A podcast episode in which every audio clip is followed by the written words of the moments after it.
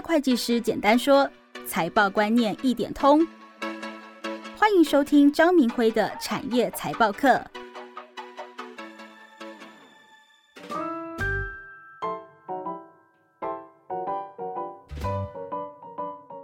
你好，我是张明辉，很高兴在这里和你聊聊财报。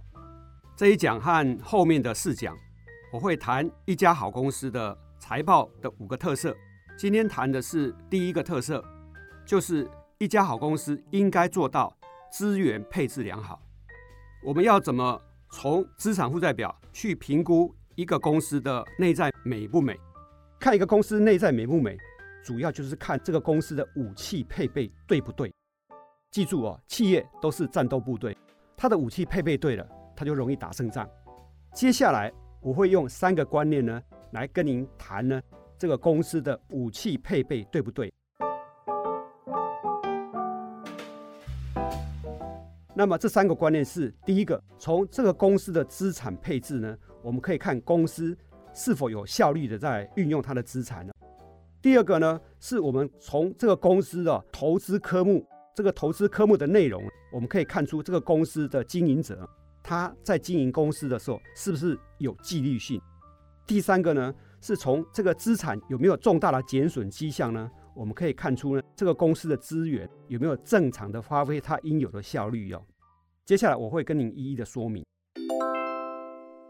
观念一哦，资产配置反映公司是否有效率的运用资产哦。一个公司哦要能够赚钱。主要有基于四个科目。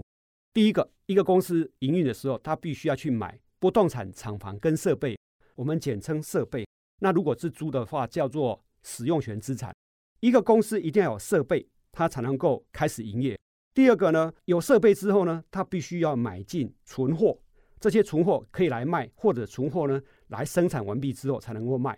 第三个科目呢，当我们把我们的货卖给客户之后呢？通常哦，你没有办法从客户那边立刻收到现金，那么客户欠我们钱呢，我们称为应收账款，当然还包含应收票据，这是第三个科目。那最后呢，一个公司要营运的时候，它必须要有现金，这个现金可以拿来资运，它要买原料啊、付薪水等等。所以啊，记住啊，一个公司呢要经营，它必须要有四个科目：设备、存货、应收账款以及现金哦。那如果一个公司哦，这四个科目的金额呢，占它总资产的比重越高的话，通常这家公司呢，它的资产的配置会越好。以台积电二零一九年为例，这四个科目加总起来，占它总资产的九十个 percent。像同业的话呢，大概就只有八十几趴，这个就表示台积电的资产是比较健康的。像有些公司哦，它可能呢，因为并购的关系哈，或者因为去买技术的关系，它会有些无形资产。那无形资产可分为技术、特许权、商誉等等啊。一个公司如果有无形资产的话呢，导致于它这个四个科目比例降的比较低的话呢，就另当别论。特别是商誉不是大好就是大坏，这是无形资产的部分啊。除了这些科目以外呢？其他的我们统称叫做其他会计科目啊。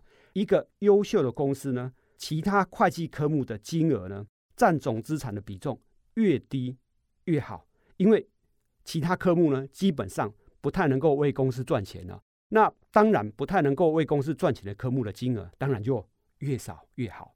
这是第一个观念啊。第二个观念是一个公司啊，它投资的内容呢，可以反映出这个经营者的。纪律性是什么意思啊？通常一个公司如果有钱呢，去投资的话呢，它大概可分为两种投资哦。第一种叫做理财性的投资哦，理财性投资是指我公司哦，我有闲置的资金哦，我就拿去投资。但是呢，闲置的资金通常呢是指一时性的，所以在做闲置资金的投资的话，一定要注重要保本，不能让公司哦突然发生重大损失啊，打乱了公司正常的经营的节奏。另外一个叫策略型的投资啊，策略型投资是说我公司哦，基于我的商业目的哦，我可能要跟人家结盟，或者是说我去做一个重大投资的话，通常这样的投资应该要跟自己的产业的核心竞争力要一致。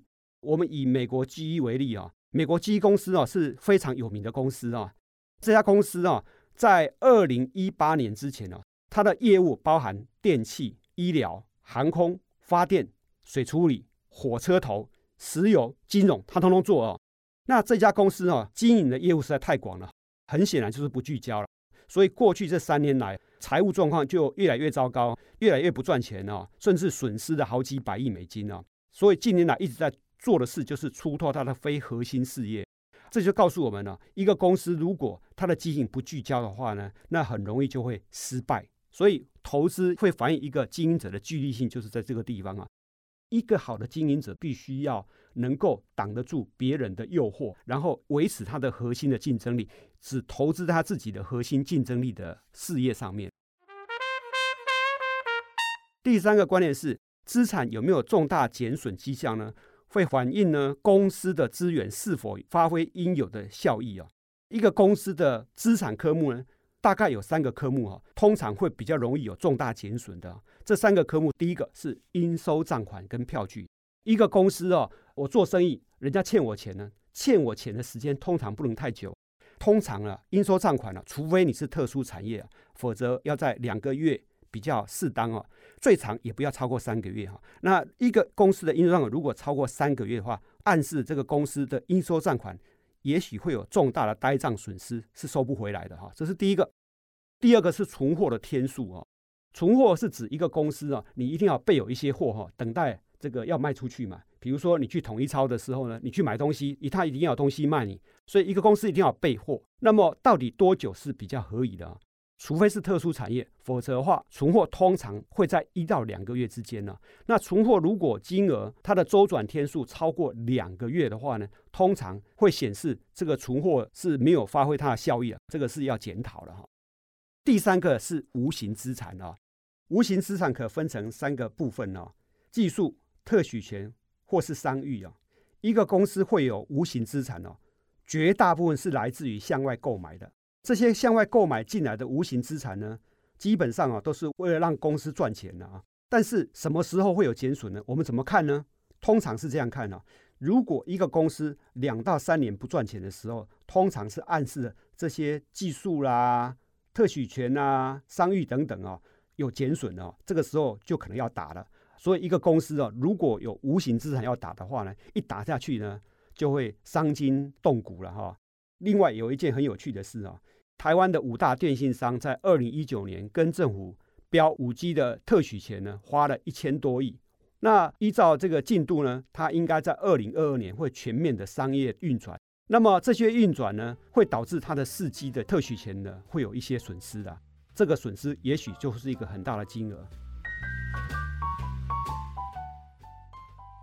我们回顾一下这一讲的重点：好公司财报的第一个特色是。资产配置良好，也就是武器配备对不对？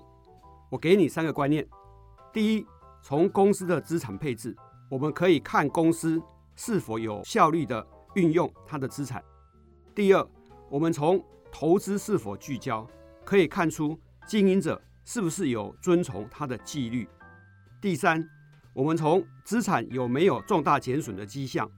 可以反映公司的资源是否有在发挥应有的效益。现在你已经知道一家公司资源配置良好的公司和不好的公司呢，在财报表现上的差异了哦。接下来我想给你一个思考的问题哦：红海在二零一九年底的应收账款的金额超过一兆，那请问这个数字有没有问题？下一讲。我将为你分析好公司财报的第二个特色哦，就是维持适当的流动比率和负债比率。